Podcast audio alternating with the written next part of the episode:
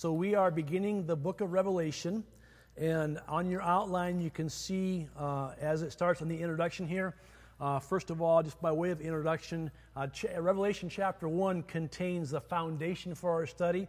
And in it, we'll do a couple of things here, actually, five things. We'll discuss the name, the forms, the author, the date of Revelation. We're going to explain the setting of John and the first readers of, of this letter. Uh, we're going to study a map and show you where Patmos was at, as well as the seven churches in Asia Minor and how that all fits in. We're going to identify the two themes of Revelation, and then we're going to consider four guidelines for interpreting the book. Uh, if not tonight, maybe, maybe next week on that one. Uh, chapter 2 focuses on Jesus, who is the major theme of Revelation. Our Lord will return to triumph over all evil period. We will first survey all, all of Revelation, looking for insights about Christ, and, and we're going to get a good overview. Then we're going to come back. We're going to look at each church and, and, and go through that in Revelation 2 and 3. Uh, uh, so we'll talk about that. Uh, chapters 3 and 4 of this book emphasize the minor theme of Revelation, and, and that is that those who listen to the Spirit and overcome will inherit the promises of God. Uh, the Spirit calls five of the seven churches to repentance.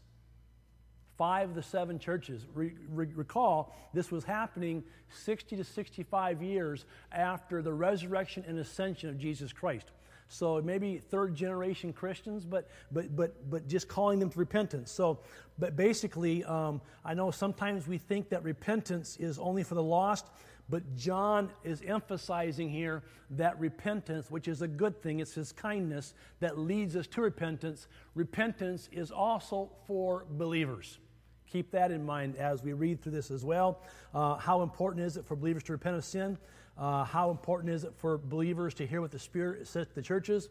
Considering the warnings and threats of Christ, believers at Ephesus had left their first love. He warned them to repent or he would remove their church uh, believers at Pergamum were following the lusts of the flesh, he warned them to repent or he would, he would fight against them. Friends, if you have God fighting against you, you're not going to win. All right? If he be for us, who can be against us? If he be against you, who can be for you? You know, uh, believers at Thyatira were committing sexual sins. He warned them to repent, or he would make them suffer greatly. He warned them that he would strike dead believers who followed Jezebel. Uh, he warned sinning believers at Sardis that they were no longer worthy to walk with him. He warned proud, lukewarm believers of Laodicea that he was about to spit them, spew them, vomit them out of his mouth. Don't miss the point that John's making. God's children must repent to receive the promises of heaven. Those who refuse to repent will lose their inheritance. This is not a new theme of John or of the New Testament. Paul wrote that God's children are those who are led by his Spirit, Romans chapter 8. He said the Spirit controls those he, he lives in, in Romans 8, 8, and 9. He also wrote that those who practice sin would not inherit the kingdom of God, 1 Corinthians chapter 6, 9 through 11. Likewise, here John is only reminding believers that what he wrote earlier. Uh, Jesus said that we must remain in the vine. Branches that refuse to remain in the vine wither, die, and are burned. Later on, John wrote, that no one who lives in Christ keeps on sinning. He who, does, he who does what is right is righteous. He who does what is sinful is of the devil. 1 John 3 6 through 8. And so basically, we overcome as we listen to the Spirit and repent. Then we'll receive the promises of God. Check this out more than any other book in the New Testament, Revelation emphasizes the responsibility of the believer. Let me say it again. More than any other New Testament book, Revelation emphasizes the responsibility of the believer. Yes, God's grace is sufficient for every sin and for every trial, but we must choose to accept or reject His grace. God will not save us without our cooperation. He saves those and only those who listen and then obey the Spirit. Now, that's kind of the introduction. Let's look at the name, Revelation. Revelation comes from the Greek word apocalyptus, uh, apocalypsis, which means to unveil. Uh, it means to pull the veil or cover away that is that which is hiding something. Likewise, apocalyptic books like Daniel, Revelation unveil the future, it reveals the future. Uh, you'll, you'll see the Bible mentions veils several times, and each of these times the veil hides something until the veil was taken away. For example, you recall that Rebecca covered her face with a veil as she came to Isaac for the first time. In their culture, this showed that she was humble and she was submissive. Likewise, it was custom for a woman at Corinth to wear, for the women to wear veils. 1 Corinthians 11, 1 through 16. The women took the veil off when they were alone with their husbands. Tamar was once covered, or once covered herself with a veil. She didn't want Judah to know who she was. Later on, later on, she took off the veil and he saw her clearly. You think he was surprised? Yes, he was. Moses, he, he, he, once covered his face with a veil. He had come out of the presence of God, and the Lord's glory caused his face to shine so he had to put a veil over his face to cover part of the glory so that people would not fear him. Later, he removed the veil. Uh, Isaiah wrote that God spreads the clouds like a veil or a curtain. He also wrote that of the veil or sheet of death that hung over the nations of the earth. Isaiah prophesied that God would come to a mountain to destroy that, that uh, funeral veil. That is, God would take away the sadness of death. Today we recognize that Jesus died on Mount Calvary to take away the sorrow of death. Uh, when Christ returns, the glory of God will be unveiled in us. Romans chapter 8, 18, and 19. Paul says that believers, that unbelievers, they should say, unbelievers have a veil over their hearts. The, the veil is taken away when a person trusts in God. Then a person can know God. A veil or a curtain hung in front of the most high, uh, the most holy place in the temple. This hid the holiest of place and the presence of God from common people. The veil in the temple was torn apart when Jesus died. This showed that God would no longer hide from man. Through Christ, the way into his presence, the presence of God, is open for everyone. These are examples, really, from the Bible that remind us how veils were used in the Bible.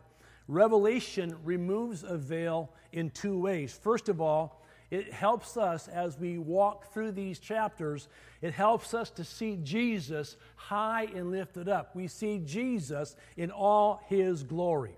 We're going to study pictures of Christ later on in chapter 1 and chapter 2 as well, and 3 and throughout the book, but we get to see Jesus for who he is. And, and again, if you, can, if you can catch a glimpse of the glory of God, it will, it will change your heart. And I know people today, they're, they're, they're, they're going after this revelation or that revelation or whatever. Why don't you read the revelation of Jesus Christ and get a picture of who Christ is, high and lifted up? Begin to see, seek Him and see Him in His glory, and your heart will change. So, first of all, we, we see Jesus in His glory. But secondly, Revelation removes the veil this way Revelation unveils future events, including the return of Jesus to conquer evil. Never try to divorce the person from the prophecy or the future. In Revelation, two themes are woven together. Revelation is the unveiling of Jesus and his future victory. Hallelujah. So we have the name Revelation. Let's go on to B forms of literature. Revelation is a blend of three types or forms of writing. The first form is apocalyptic. The final book of the Bible begins with the revelation or apocalypse, Revelation 1 1. This form of writing uses visions and symbols to unveil the future. Other examples of apocalyptic writings are Ezekiel. We're going to talk about Daniel in the study somewhat as well, as, far, as well as Zechariah. Uh, so the first form is apocalyptic. A second form of writing in Revelation is prophetic. John refers to the words of this prophecy, Revelation 1 3. The words of this prophecy. Prophetic writings gave the word of God about the present and the future. Prophetic writings usually have fewer visions and symbols than apocalyptic writings. The major and minor prophets of the Old Testament are other examples of prophetic writings. And then the third form of writing in Revelation is letter. John wrote Revelation as a letter to the seven churches, Revelation 1 4. From the greeting through chapter 22, Revelation is a letter. Other examples are the letters that Paul wrote, the letters that Peter wrote, and so on. And so we have those three forms of literature here in the book of Revelation apocalyptic, prophetic, and in letter form. Let's talk about the author now and the date of Revelation. Why do we believe John wrote Revelation? Let me give you at least five reasons why we affirm John as the author. Uh, you'll recall the Holy Spirit carried and inspired each biblical writer. We believe the writer to be the Apostle John. Here's why. Number one, the author refers to himself as John four times in this book Revelation 1 1, 1 4, 1 9, and 22, verse 8. The book reveals he was a Jew who knew the scriptures well. It's also clear that he only needed to mention his first name for the seven churches to recognize him. The, mo- um, the most of the Bible teachers agree that this well known spiritual writer was John the Apostle. Number two, the writer was suffering and condemned to die. This matches what Jesus told John about suffering. You'll recall that the Lord promised James and John that they would both drink of his cup of suffering from Matthew's gospel. James, as you recall, was beheaded. John was the one that was condemned to die on the island of Patmos, a devil's island. He was sent there to die, maybe even work the mines. We'll get more about that later. Uh, thirdly, there are phrases and subjects in Revelation that are also in John's earlier writings, his Gospels and his three epistles. For example, John presents Jesus as the Word in John 1 1. In the beginning was the Word, and the Word was with God, and the Word was God. So John 1 1 and John 14, uh, also in 1 John 1 1. Then in Revelation, he also refers to Jesus as the Word of God, Revelation 19, verse 13. No other New Testament writer refers to Jesus as the Word, only John does. And so it's again uh, evidence that John wrote this letter. Another example is that John is the only gospel writer who calls Jesus the Lamb. We sang about the Lamb tonight in John 1:29. Well, a lamb, the lamb, is the major theme in Revelation. Also, the themes of overcoming tribulation and the Antichrist are themes in John's earlier writings and in Revelation. And so, therefore, it is likely that the same apostle is the John who wrote then the last book in our Bible, the revelation of Jesus Christ. Number four, many of the early church fathers, such as Irenaeus, Tertullian, Justin Martyr, Hermas, and Origen, believed the apostle John was the author, confirmed by the early early writers and such, early church fathers. Number five, the style and some of the words in Revelation are different from John's other books. However, we should expect that because the setting of Revelation is very, very unusual. When John wrote his gospel, he was younger, he was calmly writing about earthly experiences. Well, Revelation is a book filled with emotion. John was an old prisoner now, suffering on an island when he wrote it. Over and over, he wrote what he saw in a vision or heard an angel tell him. We should expect the language to be different from his other books because of the setting of this book, which we'll get to next. And so the Apostle John probably wrote Revelation, most, most Bible scholars believe, about AD 95. 8095. That was the date that most of the early church fathers and historians agreed on. The Roman ruler of that time was Domitian. He was a cruel Caesar who ruled from AD 81 to AD 96. And we'll talk about him some more as well.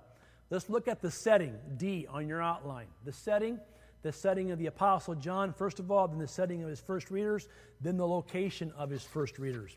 First of all, the setting of the Apostle John. John tells us that he was suffering on the Isle of Patmos when he wrote Revelation, Revelation 1 9. The island was in the Aegean Sea near the seven churches in Revelation 2 and 3. Patmos was a place where the Roman government sent criminals to die, plain and simple. Uh, thus, John was not alone on Patmos. The Roman ruler, Domitian, probably exiled John to Patmos for two reasons. Number one, he punished John for refusing to worship Caesar, and secondly, for preaching that Jesus Christ is Lord. Those two reasons. That was the setting for John, now the setting of his first readers. Recall that Christians were facing persecution when John wrote Revelation. Domitian made a law that everyone had to bow and worship him as God, but faithful Christians said, No, we're not going to do that. Why? Because Jesus Christ is Lord. We're not going to bow to you, we're going to bow to Christ. And so they would not do that. And uh, um, they refused to worship the Roman Caesars, refusing to worship uh, Caesar would cause a person to lose his job. Faithful Christians became known as enemies of the government. Thus, loyalty to Jesus brought persecution. Friends, we see this happening. I see this happening today. All right. Um, several verses in Revelation mention persecution. The Lord warns believers at Smyrna of more suffering, Revelation 2.10. The Lord warns believers at Philadelphia of an hour of trial that is coming on all the earth, Revelation 3.10. Antipas had already been martyred for Christ, Revelation 2, verse 13. The fifth seal reveals that many believers had been martyred, Revelation 6, verses 9 through 11. The demand to worship the Roman emperor was a major cause of persecution for Christians.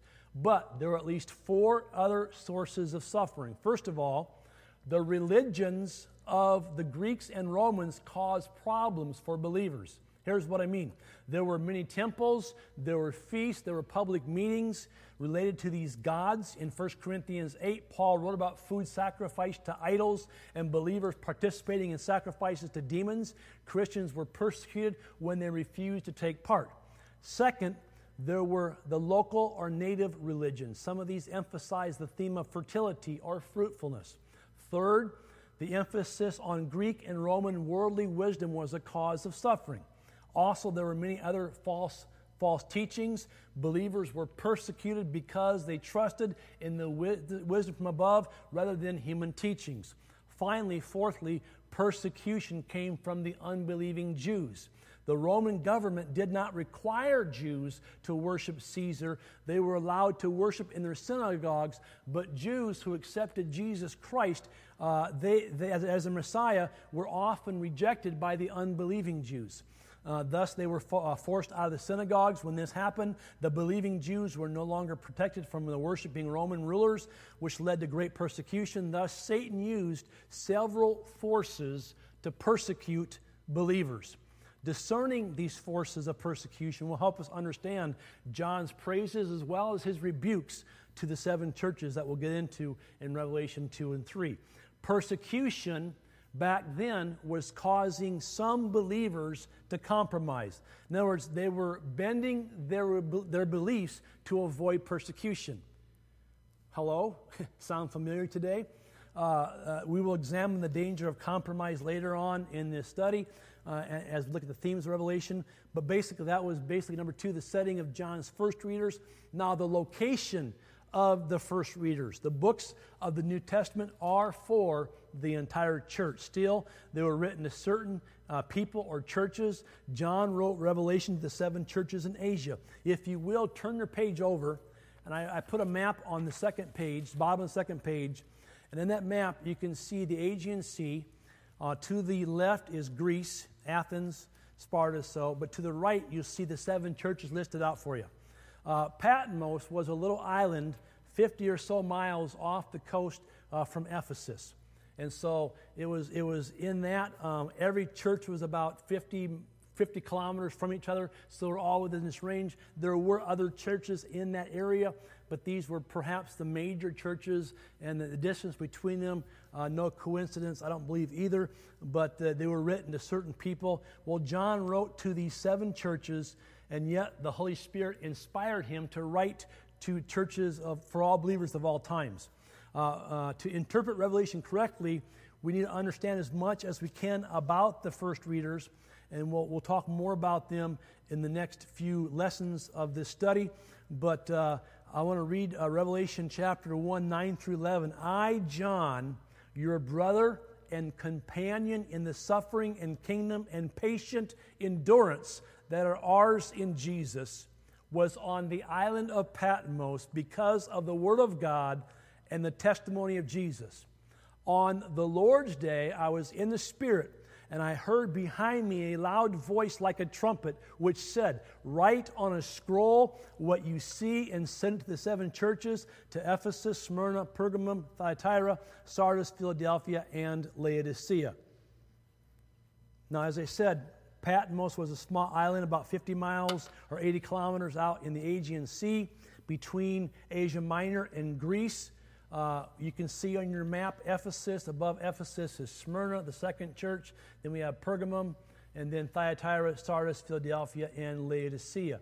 See, John saw the seven churches as seven lampstands. He did not see, this is key, he did not see one lampstand, which is typical in the Bible with seven branches coming up from it. He saw each, each church represented by a separate lampstand. And we'll get into that as we get into the churches more about that. But, but that's kind of the, the background of that the seven churches in Asia Minor. And then we, on the back side there on top of the page is the themes of Revelation. There are two major themes in Revelation. The first theme is the greatest theme, and that is this Jesus Christ will return to triumph over all evil. Hallelujah. Let me say it again. The first theme Jesus will return to triumph over all evil. John emphasizes that the time of Christ's return is near. Uh, as, I, as I open with, then all will know that he is the ruler of the kings of the earth. I thought about that and I started chuckling today. We have everybody in office, and we have our President Biden's in office, and we have rulers here and there, and all these countries, and he's, he's above them all. Do you hear me? He's above them all. All right. Uh, he is he is the ruler of the kings of the earth, and there's coming a day when every king, when every official, elected or not, every tyrant, every every person that's leading a country is going to bow and confess him as Lord. Uh, but, but I'm praying they also confess him as Savior before it's too late. And, and today we, we, we kind of joke, and, and they kind of joke, like they think they're all powerful and almighty and everything else. Like, no, it's only Jesus.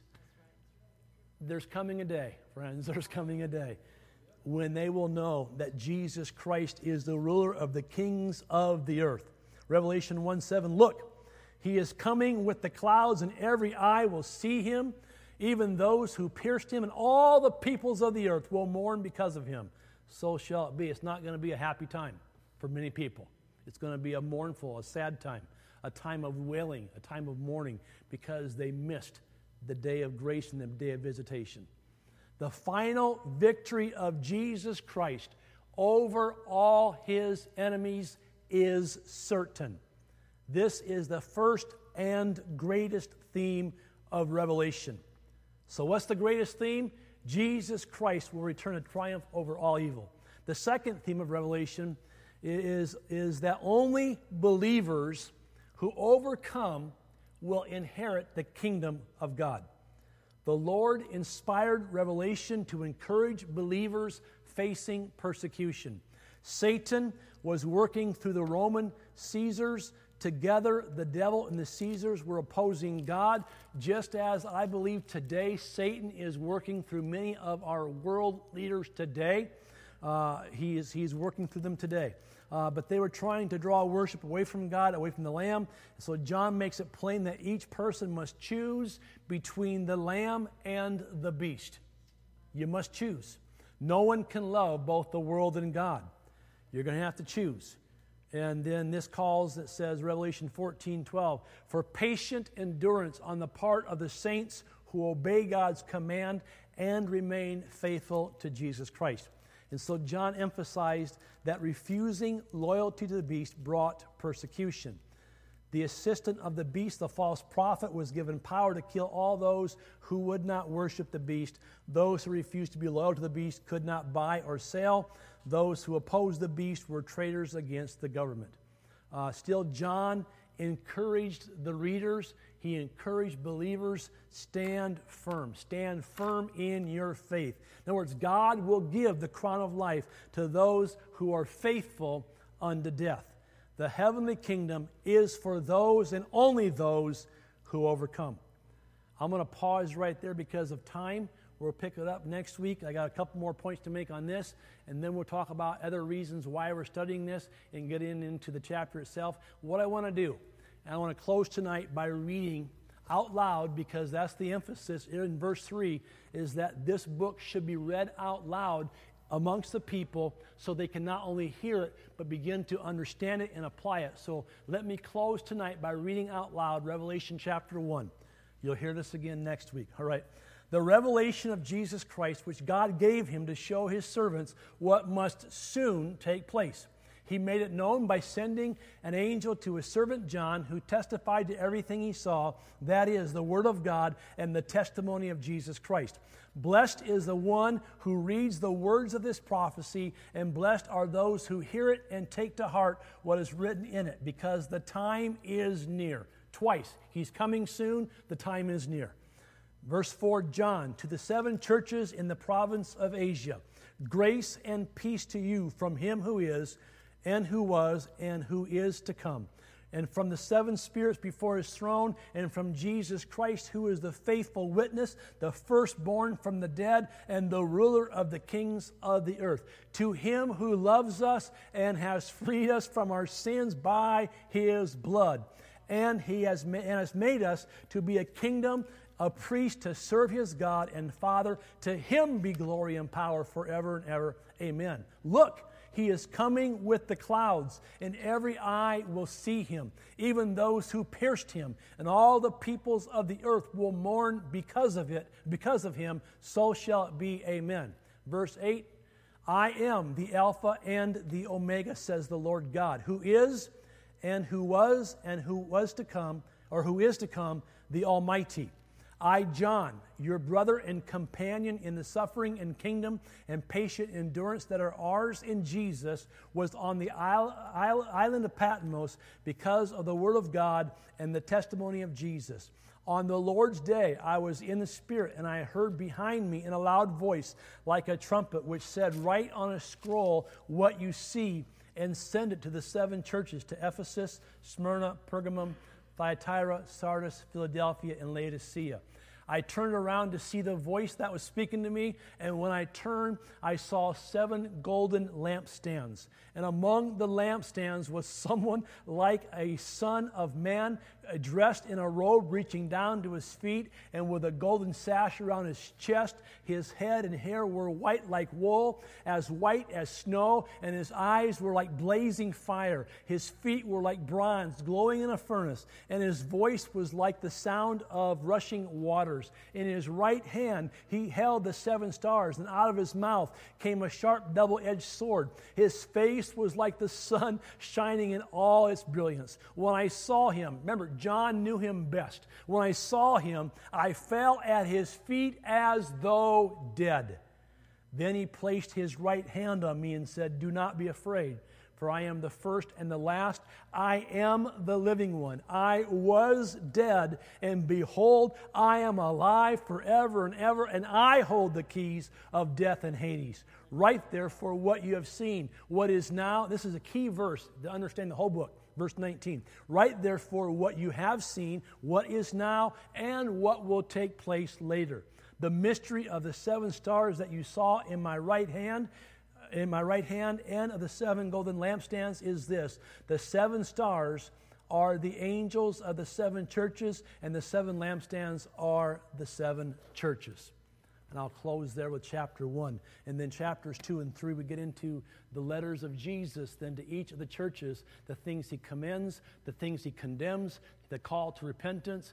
And the thing is, what he told those churches then is for us today as well. In other words, what he approves in their lives, he approves in our lives. What he rebuked them for, he'll rebuke us for. So, once again, this is the book in the Bible that gives us, as believers, the greatest responsibility that we have on us to make sure that we live according to His Word. All right, this is just part of the introduction. We're going to pick it up next week. If you want to read Revelation 1, read it, read it, read it. Read it out loud if you need to. Read it to your family. Study it. Be blessed. Amen.